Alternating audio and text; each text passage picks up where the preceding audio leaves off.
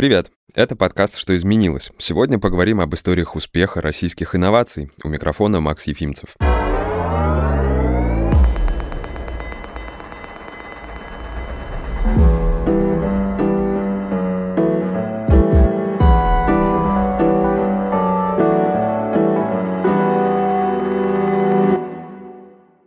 Сожалению, так сложилось, что Россия не считается особо стремительно развивающейся страной в вопросах инноваций. Даже глобальный инновационный индекс 2020 поставил ее на 47 место. Тем не менее, я считаю, что не все так плохо, потому что мы видим успехи России в инновационном развитии отдельных сфер. Например, в рейтинге развития высшего образования она входит в топ-20. Источниками инноваций могут быть научные разработки, партнерские взаимодействия, запрос от потребителей или внутренняя работа компаний по повышению эффективности. По крайней мере, так говорят эксперты McKinsey.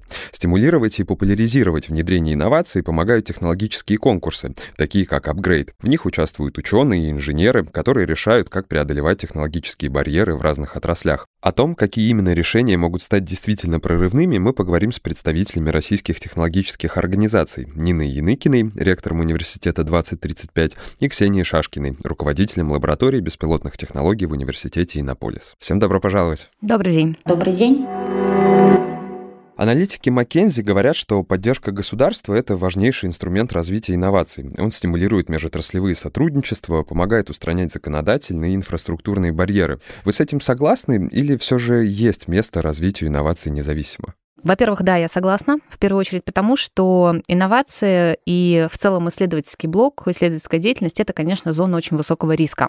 Поэтому очевидно, что необходимы инвестиции в крупном размере для того, чтобы преодолевать большие технологические барьеры. Разумеется, на рынке, как в стране в нашей, так и за рубежом, есть ряд крупных технологических компаний или их объединений, которые совместно, объединив свои капиталы, ресурсы, интеллектуальные, денежные денежные, финансовые, организационные, могут такие барьеры преодолевать. Но, тем не менее, кажется, что роль государства в данном случае очень важна, потому что на уровне государства есть, опять же, снова технологические и финансовые ресурсы, которые могут быть инвестированы в преодоление больших барьеров. Ну и более того, мало компаний, которые проектируют и планируют свою деятельность на большие-большие годы вперед. А государство, собственно, само по себе изначально в своей роли должно работать с будущим. С будущим не в режиме пятилетки, а с будущим в режиме на десятки, сотни лет. Соответственно, вот в этой логике, конечно, роль государства очень важна, потому что планирование, форсайты, прогнозы и выделение ресурсов на задачи, которые, может быть, не столь очевидны сегодня, но их решение необходимо для того, чтобы обеспечить технологическую конкурентоспособность и лидерство страны и компаний, которые страну представляют на рынках будущего, вот это ровно та самая задача государства, которую необходимо необходимо обеспечить, на которую частные компании просто не зайдут. Мне кажется, что в любом случае развитие каких-то, ну, там, организаций, компаний, которые развивают все эти инновации, технологии, в определенный момент все равно сталкиваются с потолком, после которого без помощи государства никак. Да, и помощь государства в том, чтобы преодолевать э, разные барьеры, не только ресурсные, но и нормативные, она, конечно же, тоже очень важна, потому что здесь уже идет такой процесс э, как бы bottom-up компании разрабатывают новые технологии, новые решения, но для того, чтобы привести эти технологии в рынок, чтобы дать возможность каждому даже гражданину страны воспользоваться этими технологиями, зачастую нужно снятие нормативных барьеров.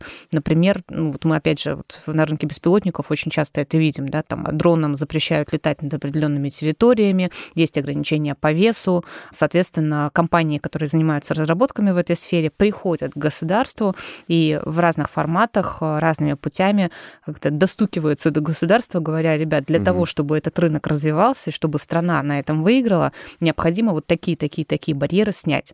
Соответственно, государство принимает этот запрос и совместно с участниками рынка уже снимает эти нормативные барьеры. Я здесь со своей стороны тоже бы добавила, полностью согласна с Ниной, она достаточно четко описала здесь, какая именно роль государства да, ожидается для того, чтобы технологии развивались. Со стороны именно технологий беспилотной могу сказать, что, а, наверное, сейчас прошел такой ключевой а, этап, когда разговоры вокруг да около некоторых мер по распространению технологии и решению вот этих всех преодоления этих барьеров, они закончились, и сейчас от государства требуются уже прямо конкретные, очень четкие, понятные меры, которые позволят сейчас разработчикам выходить на дороги, тестировать, накатывать вот эти километры или летать. И вот этот переход от э, слов к действиям, он сейчас э, по развитию беспилотного транспорта мы достаточно по рейтингу КПМГ далеко находимся, и это связано в первую очередь, то есть наш такой самый плохой показатель — это именно государственная, вот эта вот нормативная поддержка и нормативное обеспечение развития технологии. Поэтому здесь, да, в первую очередь государство должно заниматься такими вопросами, как снятие барьеров на прямо конкретных уже кейсах, чтобы запрос, про который Нина говорила от разработчиков, в итоге не терялся где-то по дороге. Ну, это вообще тяжелый путь устранения всей этой бюрократии, бесконечных этих путей одобрения всяких запросов и так далее. Я в целом тоже согласен, и я считаю, что в наше время инновации требуют широкого набора различных навыков и действительно серьезных ресурсов, поэтому актуально партнерство и взаимодействие между отраслями. Но интересно, как выстроена вот эта работа по развитию навыков, например, в образовании. Ну, тут такая, наверное, сложная цепочка. Сейчас я попробую ее с самого начала простроить. С одной стороны, вот мы уже с этого начали. А, ведется большое количество фундаментальных поисковых прикладных исследований в разных новых направлениях, новых технологических областях. И создание нового знания в этой сфере, по сути дела, становится основой для а, реализации подготовки специалистов, уже обладающих этим знанием и способных их применять в профессиональной деятельности. То есть на уровне, например, там, классического университета университета, как это происходит? В университете есть наука, образование и инновации, проектная деятельность. Соответственно, научные исследования через генерацию новых знаний создают вот эту вот фундаментальную базу, а затем те же самые профессора, педагоги, преподавательский состав реализуют образовательную деятельность, э, руководят магистрантами, бакалаврами, работают с ними в лабораториях, читают лекции, проводят э, практические интенсивы, передавая таким образом в процессе обучения то самое передовое знание, которое формируется в научной лаборатории. Соответственно, студенты готовятся и выходят уже в рынок с этими новыми знаниями, способные их развивать. Кроме того, в параллели в университете вместе с научной и образовательной деятельностью также реализуется деятельность предпринимательская, инновационная. То есть э, часто сейчас уже студенты в университетах страны могут во время обучения попробовать себя в качестве технологического предпринимателя, прийти в акселератор, в бизнес-инкубатор, даже иногда с идеей или разработкой своего профиля профессора, своего научного руководителя и попробовать обернуть это в бизнес. Классно, что они пробуют, пока учатся. Конечно, То есть да. не то, чтобы их выпустили поучился, в поле, и все, и понеслась. Да, ты поучился, ошибся, набил шишек, и ты вышел из университета, уже понимая не только, как работать в лаборатории и исследовать, не только как а, прийти в корпорацию на стажировку и попробовать себя в качестве наемного сотрудника, но и как можно вообще стать технологическим предпринимателем, какие ошибки на этом пути совершаешь, и попробовать на зуб каждый вид деятельности и выйти уже с пониманием, что там, не знаю, вот ближайшие пять лет я хочу заниматься вот этим, а там, когда мне будет 40, я, наработав там какой-то капитал, пойду в предпринимательство, например. То есть у молодого человека, у девушки такая возможность появляется, и ровно через вот это, через разные форматы деятельности, через трансляцию этого нового актуального знания и формируются эти самые навыки. Здесь есть еще один очень важный аспект. Он как раз относится к бюрократии. То есть, с одной стороны, роль государства заключается в том, чтобы бюрократию снимать, а с другой стороны, неотъемлемым кусочком такой бюрократии является стандартизация. И ведь очень важно, что в новых направлениях, в новых технологических областях а можно быть конкурентоспособным только если ты сам задаешь правила. Соответственно, вот этот самый процесс генерации нового знания, обучения специалистов этому новому знанию, он зачастую требует также формирования новых образовательных профессиональных стандартов. Потому что, ну, вот, например, несколько лет назад в нашей стране ну, не было профстандарта по специальностям, которые относятся, например, к э, операторам беспилотников. Сейчас такие стандарты уже появляются, появляются образовательные стандарты, появляются программы, которые таких людей готовят. То есть это получается такой замкнутый цикл. Новые знания, образовательная деятельность, стандартизация, и потом эти новые люди с новым знанием снова занимаются формированием генерации нового знания. Угу. То есть вот в идеале цикл выглядит вот так. Ну, звучит интересно. Классно, что это не старое доброе обучение, которое у всех было по одним и тем же книжкам, и у всех типовое одинаково. Я хотела добавить, что в университете Иннополис сейчас а, в целом а, те специальности, которые есть, они достаточно разительно отличаются от классического распределения по направлениям, и в том числе Это связано с тем, что здесь есть учитывание там, запроса да, от индустрии, запросы на технологии для того, чтобы обучать студентам каким-то релевантным вещам. Плюс вот это включение в проекты на ранней стадии, то есть эти проекты сейчас ведутся непосредственно прямо у нас здесь в университете, у нас здесь в лаборатории. Мы привлекаем для работ студентов, и могу сказать, что мы не получаем готового специалиста по разработке беспилотников однозначно. Мы получаем человека, допустим, который э, там работает с техническими техническим зрением, да, и у него образование связано с этим. Дальше мы просто перепрофилируем этого человека, если ему интересна тема беспилотников, а тема беспилотников чаще всего очень интересна, кстати, студентам. Это такая тема передовая и он уже приобретает навыки непосредственно в работе с э, реальным там, автомобилем, дроном и так далее. И плюс к этому еще сейчас я заметила лично, по крайней мере, такую тенденцию, что компании, которые занимаются эдтехом, э, это всякие образовательные ресурсы. В последнее время было несколько запросов э, для консультирования Э, на предмет составления программы, именно русскоязычной программы для разработчиков беспилотного транспорта. То есть э, сейчас есть несколько ресурсов, которые были сделаны, как правило, в США, и они не то чтобы устарели, они просто не актуализируются со временем с точки зрения развития вот новых каких-то технологий, алгоритмов. Сейчас рынок в целом понял, что такие специалисты могут быть востребованы, понятно уже сейчас примерно, где они будут работать, и вот этот запрос сейчас формирует вот это дополнительное образование, которое люди сейчас пытаются как-то систематизировать и подавать тем, кто до этого был, допустим, просто разработчиком, а теперь хочет стать разработчиком беспилотных систем. А на самом деле есть еще сейчас такая тенденция формировать образовательную траекторию, то есть не образовательную программу, а образовательную траекторию, исходя из э, запроса рынка. А вот то, о чем Ксения как раз говорит, да, есть компании, которые уже сейчас требуют специалистов с новыми навыками. И если, например, еще несколько лет назад мы, университеты и любые образовательные организации должны были, например, идти ножками и ручками выцарапывать из компании требования к выпускнику, то есть что вы хотите, кто вам нужен, а компании зачастую опять же, возвращаемся к горизонту планирования, не могли сказать, какого человека им нужно будет получить к себе в трудоустройство в найм через 6 лет, ну, 4 года бакалавриата плюс там 2 года магистратура, то сейчас технологии развиваются так, что вполне возможно, по сути дела, парсить этот запрос из всего того объема вакансий, запросов компаний, которые размещаются в интернете.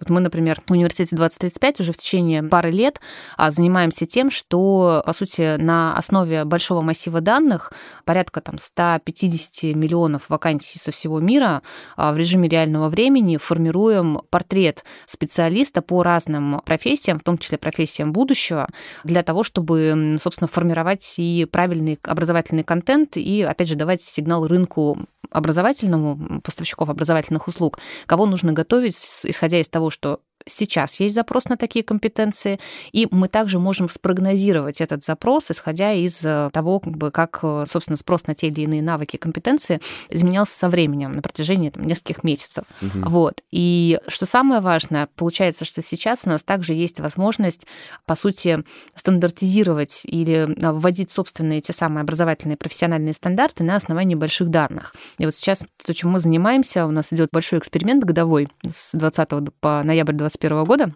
мы, исходя из э, вот этого самого большого объема данных, сформировали 8 профессий и должностей будущего в трех таких очень, ну, скажем так, гибко изменяющихся профессиональных сферах. Это искусственный интеллект, это игровые среды и образовательные среды.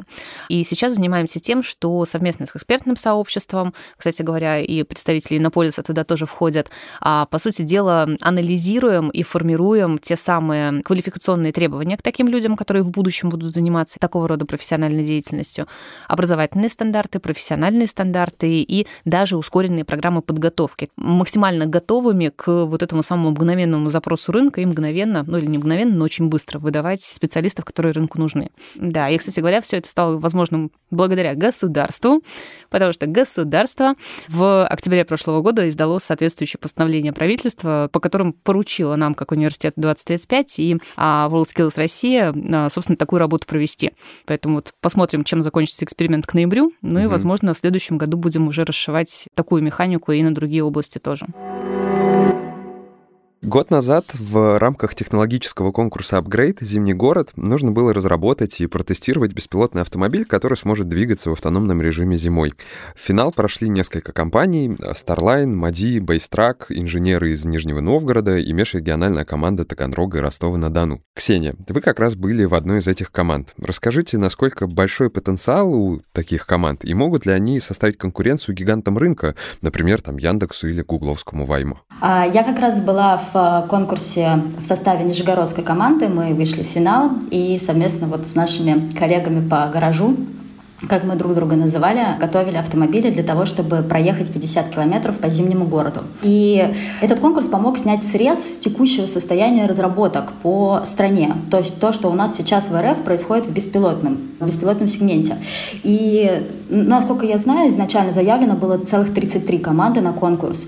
И вот среди всех этих 33 команд меньше половины на конкурс непосредственно приехало, и 5 было финалистов. То есть это демонстрирует э, на самом деле то, что мы в беспилотности часто э, представляем себе, что это некоторый такой э, достаточно простой продукт, потому что в итоге это выглядит просто да, как автомобиль, который ездит по дорогам, но в конечном итоге вопрос все время возникает в том, с чем может справиться этот автомобиль и с какими ситуациями он может в каком-то автономном режиме может выходить самостоятельно. Если отвечать на вопрос про конкуренцию с российскими зарубежными гигантами, то я не думаю, что в целом этот сегмент, в который сейчас идет как Яндекс, так, кстати, и Waymo, это в основном это пассажироперевозки, да, ну, у Яндекса это чисто пассажироперевозки, у Вейма еще есть грузоперевозки на дорогах общего пользования. То есть я не думаю, что команды, которые меньше по размеру финансирования и в целом завязаны больше не на какую-то коммерческую деятельность, на какой-то,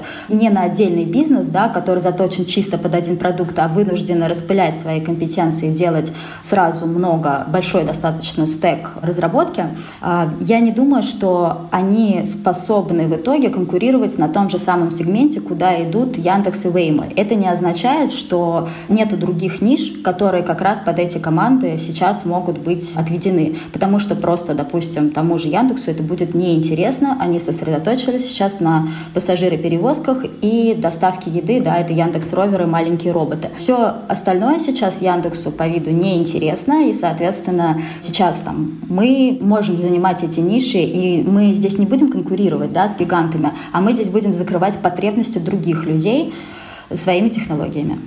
Бытует мнение, что внимание к беспилотным автомобилям постепенно падает. Например, Сбербанк 9 э, февраля приостановил проект по разработке беспилотников и обозначил как причину отсутствия в России, а также в других странах законов и подзаконных актов, регламентирующих перемещение беспилотных авто по дороге. Что думаете на этот счет? Сбер внезапно появился на беспилотном рынке в целом, и у них сейчас задача очень быстро догнать тот уровень технологий, который уже есть. И я могу сказать, что вот это их недавний анонс про заморозку проекта из-за отсутствия законодательства, он на самом деле распространяется исключительно на взаимодействие с одним из их партнеров. Это в рамках совместного предприятия с Cognitive Technologies. Все остальные проекты, которые в отдельной компании Сбер Автотех, которая занимается непосредственно беспилотниками, продолжают разработку. Я отвечаю на вопрос, что есть остывает внимание к беспилотникам, да, в общем, уже несколько лет мне задают вопрос, вроде вот сейчас остыл э, интерес к беспилотникам. Что ты думаешь? И все никак не остывает, потому что этот вопрос продолжают задавать. Я могу сказать, что однозначно беспилотники период антихайпа прошли. То есть э, сейчас нужно выходить на качественность, надежность и ну, уровень технологий, обеспечивающий гарантированную какую-то безопасность. То есть это просто другой виток развития технологии. Это абсолютно нормально, что сейчас беспилотными автомобилями, тем более дронами и чем угодно остальным беспилотным, животном уже людей не удивишь, потому что это непосредственно уже такой триггер для развития технологии э, в другом качественном именно ключе. Поэтому я думаю, что нет, интерес к беспилотникам не остыл. Просто сейчас, э, почему некоторые компании приостанавливают свои разработки, я думаю, что у них просто тупо закончились деньги. Беспилотники, в первую очередь, это и роботы в целом, да, роботизация. Это то, что позволит заменить какие-то рутинные задачи. В дорогах общего пользования, при перемещении по городам, вы сами понимаете, что рутинности там практически нету. То есть там постоянно что-то происходит. Это вообще не означает, что в других средах, в других дорожных обстановках и в других вообще, в принципе, точках применения эта рутинность, она там присутствует, и как раз там в первую очередь и будут, и сейчас появляются беспилотники. Чуть ранее мы говорили, что есть разные сферы, куда можно податься с беспилотниками, да, пассажиры перевозки, грузы перевозки. А что есть еще? А, ну, вообще, в принципе, вот если представить все, что ездит, да, по земле, допустим, то почему сейчас говорят больше про пассажиры и грузоперевозки, это связано с тем, что логистический блок, он а, в первую очередь транспортный. Транспорт — это основной участник этого процесса. Соответственно, кажется, что чем больше масштаб применения транспорта, тем более экономически целесообразно именно этот аспект менять, да, то есть убирать человека и ставить туда робота. Но кроме этого по земле у нас еще ездит коммунальная техника, дорожная техника, какие-то логистические небольшие машинки, которые ездят на закрытых территориях и перевозят э, там грузы на внутренних, допустим, заводских каких-то территориях между складами. Это вот один из таких вот аспектов применение другого типа техники, скажем так, непривычного нам, это автомобилей. Я сейчас буду говорить, кстати, только про гражданское да, применение. Если говорить про летающие беспилотники, то из основных направлений, которые есть, это мониторинг, чтобы узнать, всходит ли пшеница в полях, или строится ли у нас э, дом правильный, или как у нас там в шахте происходит процесс. А второй момент — это тоже воздушные грузоперевозки, которые там самая такая топовая да, мечта — это аэротакси, Пока до нее, наверное, далековато, но тем не менее, вот воздушные грузоперевозки, так называемая последняя миля, это тоже то, что сейчас э, будет развиваться и будет точкой приложения. Тут есть определенные ограничивающие факторы, не только нормативные, про которые Нина говорила, но и это в целом касается всех беспилотников, есть социальные такие ограничения, ну, потому что не очень хочет население, чтобы ему на голову упал достаточно большой конвертоплан. Да даже маленький дрон тоже неприятно. Я, кстати, думаю, что стоимость поездки на беспилотнике будет меньше, чем на угу. такси, потому что не надо будет платить водителю зарплату. Ну вот, кстати, я не уверена, особенно в коротком горизонте, что стоимость будет меньше, потому что те инвестиции, которые сделаны в разработку технологий, должны как-то все таки окупиться. Ну вот. А по поводу применения в других направлениях, на самом деле, помимо летающих аппаратов, да, помимо наземных, есть же еще морской транспорт. И вот прямо сейчас тоже происходит такой как бы эксперимент или, скажем так, испытание в 11 регионах страны беспилотных кораблей шаланд суден, угу. вот, которые контролируются экипажем с земли, но, соответственно, полностью идут э, без вообще присутствия человека. Здесь еще я бы добавила по водному транспорту, просто у меня в лаборатории тоже там есть этот проект, только мы здесь на речные акватории ориентируемся, то есть это вообще, в принципе, допустим, интересно, может быть, нефтегазовой отрасли, потому что у нас под водой достаточно много трубопроводов проходит, и для того, чтобы диагностировать это не водолазами, которые, с одной стороны, ну, это опасная работа, с другой стороны, это дорогая работа. Мы можем это все заменить э, непосредственно сканированием дна до лодки, которая вообще без участия человека передвигается по реке. Предлагаю вернуться к все-таки автомобильным беспилотникам. Я думаю, что не открою тайну, если скажу, что разработчиков беспилотников по всему миру Среди них очень много выходцев из России. Угу. Ну и в целом наши компании тоже хорошие результаты показывают, все таки там Яндекс, например. Есть ли у России шанс встать в одну линию с Америкой, с ее там Гуглом и Теслой, например, и не растерять те самые светлые умы, которые, к сожалению, уезжают? И как сделать так, чтобы они не уезжали? Я могу сказать, что Тесла — это не беспилотник. Я везде это говорю. Тесла — это автопилот, так называемый, и это на самом деле система помощи водителю, то есть она не подразумевает сейчас у ухода от человека за рулем. То есть это одна из ступеней автономности. Это как раз очень грамотное название, да, автопилот, которое все домысливают до беспилота. Но вот беспилот — это то, что без водителя, и подразумевается, да, что в конечном итоге действует без водителя. Я хотела сказать про выходцев из России, да, которые уезжают. Мне максимально понятно, почему они это делают. Это мы возвращаясь к первому вопросу про создание некоторой среды благоприятной для тестирования. Это поддержка, это акселерация, это отсутствие людей, которые крутят пальцем у виска, когда ты говоришь, что ты делаешь какой-то беспилотный русский автомобиль. Там к таким идеям относятся лояльнее. И есть, опять же, компании единороги, так называемые.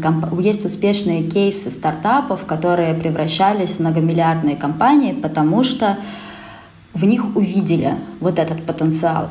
Сможет ли Россия занять лидирующие позиции? Я думаю, что наши специалисты в целом могут выступать на уровне мировом. Яндекс, кстати, это показывает. Допустим, если смотреть вот по метрикам проеханных миль за год, то можно сказать, что мы тут на уровне находимся да, в нашей стране. Но у нас сейчас повсеместно будет такое количество точек роста в стране, чтобы мы могли конкурировать с развитыми в этом смысле странами, я пока не готова утверждать. Ну вот а я с своей стороны, наверное, не скажу в первую очередь про беспилотники, но в целом, конечно, да, мы очень часто говорим про утечку мозгов. При этом э, мы, мне кажется, часто забываем о том, какие достижения а, наших компаний есть э, за рубежом, то есть компании остаются в России, но, соответственно, продвигают свои продукты на мировом рынке. Ну, например, для меня в свое время было очень большим удивлением узнать, что компания Мира вообще-то создана пермскими ребятами, и, собственно, они работают в Перми, имеют офис в Перми, да, у них там хед-офис находится в Сан-Франциско, но, как бы, тем не менее, компания действует в России тоже. Вот. Кроме того, например, такие компании, вот мы сегодня говорили уже про большие там государственные инициативы. Одной из таких инициатив является а, национальная технологическая инициатива, которая как раз и призвана обеспечить лидерство страны на передовых технологических рынках. И вот участники этой инициативы, например, там та же компания Geoscan или Центр э, национальной технологической инициативы по передовым производственным технологиям из Санкт-Петербурга, они реально делают решения, которые а, уже сейчас э, способны конкурировать э, и превосходить то, что есть на мировом рынке, но при этом они находятся здесь, внутри страны, и продолжают это развивать. Тут, наверное, важен вот этот эволюционный процесс способности людей, создающих новые знания и новые технологии, коммуницировать и взаимодействовать, в том числе с государством и с рынком, для того, чтобы пользоваться всеми теми возможностяями, которые сейчас предоставляются. То есть все-таки есть люди, которые и из России развивают глобальные инновации, mm-hmm. и те, которые оттуда вернулись к нам да. в Россию и продолжают да. работать. Да. Приятно. Может ли успех в узкой нише изменить развитие всей экономической отрасли? Сколько вообще нужно появления таких точечных разработок, стартапов, mm-hmm. компаний, чтобы мы смело могли говорить о подъеме инноваций российского там, транспорта? Есть достаточно много стартапов, компаний и маленьких команд, которые занимаются апгрейдом источников питания всевозможных, разных, и пытаясь повысить емкость. И именно это, допустим, сейчас является ограничивающим фактором для некоторых технологий, ну, там, в первую очередь, очередь, не только, кстати, в летающих э, беспилотниках в целом, да, и люди, которые занимаются сейчас таким прямо точечным ресерчем и попыткой сделать прорыв в этом направлении, я уверена, они помогут нам потом получить какое-то решение, которое мы интегрируем и сразу повысим наше качество продукта и, допустим, э, существенное увеличение продолжительности полета э, в некоторых случаях может принципиально поменять экономическую составляющую вообще использования вот этой технологии в том или ином бизнесе. А, ну и немножко поговорим про пандемию, буквально чуть-чуть. Я понимаю, что она всем надоела, но без нее никуда. Она принесла новые вызовы, требующие технологических решений. И, например, был конкурс концепции для минимизации вероятности заражения в общественных местах при пандемии. Расскажите о самых успешных и вообще интересных проектах. Ну, у меня, наверное, будет две части ответа на этот вопрос. Первый, наверное, самый для меня потрясающий пример проекта, который был реализован уже в ходе пандемии, это система прогнозирования вообще хода заражений в стране, в регионах, который разработал э, Центр компетенции как раз национальной технологической инициативы в Питерском политехе. Коллеги создали мат-модель, которая позволяет с очень высокой точностью прогнозировать э, уровень заражения. Буквально в два дня было отклонение, когда они спрогнозировали пик пик пандемии на 22 декабря, да, он наступил 24 декабря. То есть они очень четко спрогнозировали плата, которая наступила в какой-то момент, и, собственно, положив туда все свои наработки в части математического моделирования, они вот выдали такой, на самом деле, очень крутой результат. Ну вот, это вот ну, такой, мне кажется, очень классный пример, потому что, по сути дела, это уникальная история, которой нет, не было ни в России до текущего момента, ни в мире, на самом деле, такой системы не было. Вот. А с другой стороны, вторая часть ответа — это то, что, по сути, не готовясь к пандемии, пандемии, а, тем не менее, мы в нашей стране реализовали уже к этому моменту ряд э, интересных проектов и в рамках той же самой национальной технологической инициативы, платформенных решений и разных инструментов в сфере медицины, которые, конечно же, может быть, не, скажем так, не прекратили пандемию, разумеется, да, но значительным образом облегчили работу врачей, э, медицинских работников, организаций, которые, собственно, борются с болезнью, с ее последствиями. То есть, ну, вот в качестве нескольких примеров просто. Во-первых, э, та же самая платформа Botkin AI, которая искусственный интеллект, то есть диагностическая платформа с искусственным интеллектом, которая, собственно, внедряется в медицинских учреждениях. Была, например, разработка специализированных масок Helix, которые обладают дополнительными свойствами, позволяющими, собственно, человеку, который эту маску носит, не заразиться. Они внутри имеют э, гелевые смеси, специфическим образом работающие, в том числе для лечения и реабилитации больных э, с последствиями коронавируса, ну, с пневмонией. Как ингаляция, получается. Да, и был еще, кстати говоря, проект под названием «Живой ингалятор». Это такая штука, значит, платформа умных цифровых ингаляторов, которые решают проблему, что обычные ингаляторы порядка 60% полезного вещества до зоны ну, поражения в организме они не доносят. Mm. Соответственно, вот цифровые ингаляторы такую проблему решают. Опять же, самый, наверное, такой уже к пандемии относящийся, к ковиду пример это авифавир, который угу. разработан компанией МНТИ. Это, соответственно, Эрфарм, Химрар, ну, который, в общем-то, многим людям позволил достаточно легко перенести, ну или легче хотя бы перенести саму болезнь. Я сама переболела в декабре, и, собственно, ровно на этом препарате, мне угу. кажется, и выкарабкалась. Поэтому Круто. тут как бы да. Ну и, пожалуй, последний вопрос. Расскажите о различиях между университетом 2035 и Наполисом, потому что, с одной стороны, кажется, что они похожи, но нет. Ну, действительно, университеты разные. Мы оба имеем название университет, университет Иннополис, университет национальной технологической инициативы 2035, но, конечно же, организации совершенно разные. На университет 2035 в чем схожесть? Э, тоже достаточно молодой университет, мы были созданы в ноябре 2017 года и э, созданы были как университет без э, преподавателей, без студентов и без собственных классов, аудитории и кампусов. Так мы продолжаем дальше работать. И университет сейчас представляет из себя, по сути, большую а, цифровую платформу образования а, с искусственным интеллектом, зашитым вовнутрь, которая позволяет каждому человеку простраивать индивидуальную образовательную траекторию. Университет в цифрах сегодня это порядка 500 тысяч пользователей, это где-то 50 тысяч единиц цифрового контента на платформе. И, соответственно, также помимо роли университета как образовательной организации, мы также занимаемся и как раз изменением системы образования, по сути дела, реализуя такое предназначение. А, попробую сейчас его сформулировать. Мы сегодня уже говорили о том, что необходима ускоренная подготовка людей повышение компетенции, приобретение навыков, потому что мир очень быстро меняется, меняются технологии, и, а, по сути, существующая система образования ну, начинает уже с трудом отвечать этим вызовам. То есть невозможно ждать 6 лет значит, для того, чтобы оснастить новое технологичное предприятие, компанию национальной технологической инициативы кадрами. Для этого нужны изменения правил игры, новые форматы, новые стандарты, работа на данных. И, собственно, вот ровно в этом наша задача — проработать разные гипотезы, провести эксперименты, отработать форматы обучения. Например, таким форматом был э, в прошлом году «Архипелаг 2035», огромный цифровой акселератор э, стартап-команды, компаний и людей в сфере искусственного интеллекта.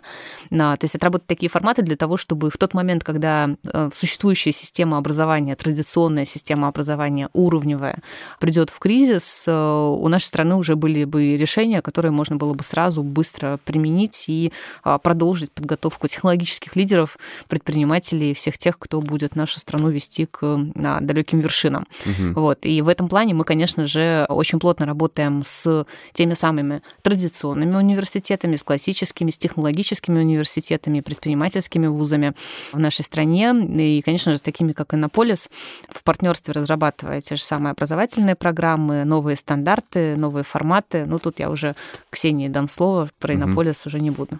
Да, Иннополис — такое тоже очень особенное место, хотя особенное тут по-другому. Во-первых, это физически существующий вуз и даже целый город, который в целом построен вокруг нашего университета. То есть это собой представляет большое красивое здание с кампусом, нет, кампусами, точнее, пристроенными прямо к университету, и студенты тут в тапочках ходят по переходу для того, чтобы пойти на пары, и тут это абсолютно нормально, это никого не удивляет. Можно сказать, что университет Иннополис — это даже не то чтобы в первую очередь место не для образования, а для работы, но образование — это просто действительно одна из составляющих деятельности университета, и очень большая часть работы посвящена именно проектной деятельности, причем Я сейчас говорю не только про выполнение каких-то грантовых работ, э, каких-то государственных заказов и прочих таких стратегических да, вещей в отрасли. А это именно выполнение коммерческих заказов под нужды конкретных коммерческих заказчиков, бизнесов и компаний. И Здесь достаточно большое количество людей работает именно вот над этим. Плюс еще нельзя не отметить, что здесь есть очень сильные ученые по отдельным отраслям. Допустим, если мы берем э, нейроинтерфейсы, да, то у нас здесь э, мега сильная лаборатория с учеными действительно мирового уровня. И это вот как-то здесь все вместе сочетается, потому что город сам по себе получается небольшой, и основное население это либо люди, которые здесь учатся, либо люди, которые здесь работают в университете, либо люди, которые работают здесь в технопарке. А технопарк это уже э, место, где собираются либо представительства разных э, технологических компаний, либо это открытые там стартапы, которые выросли, допустим, тоже из этого же университета. Все это, в общем, формирует такую очень интересную среду инновационную, да, тут еще выходишь на улицу, тут один ездишь за рулем, потому что вокруг ездят разные беспилотники разного формата, что-то на тебя летает, что-то у тебя ездит, что-то еду доставляет. Вот эта вся схема города, когда ты постоянно погружен в вот эту всю инновационность, она дает очень интересный результат результат с точки зрения погружения людей в целом в вот развитие этой отрасли, да, то есть когда ты непосредственно видишь, что это не где-то там, это не где-то там далеко, а это у тебя здесь каждый день, то в конечном итоге университет дает э, возможность развивать это все дальше. Спасибо вам большое. Спасибо, что пришли. Было действительно очень интересно. Мы узнали, что современное образование меняется и все-таки подстраивается под текущие реалии и запросы мира, скажем так. А технологические конкурсы остаются одним из мощных двигателей развития тех самых инноваций. Слушайте подкаст в Apple подкастах, Яндекс Музыки, Кастбоксе и других стриминговых платформах. До встречи в следующем эпизоде.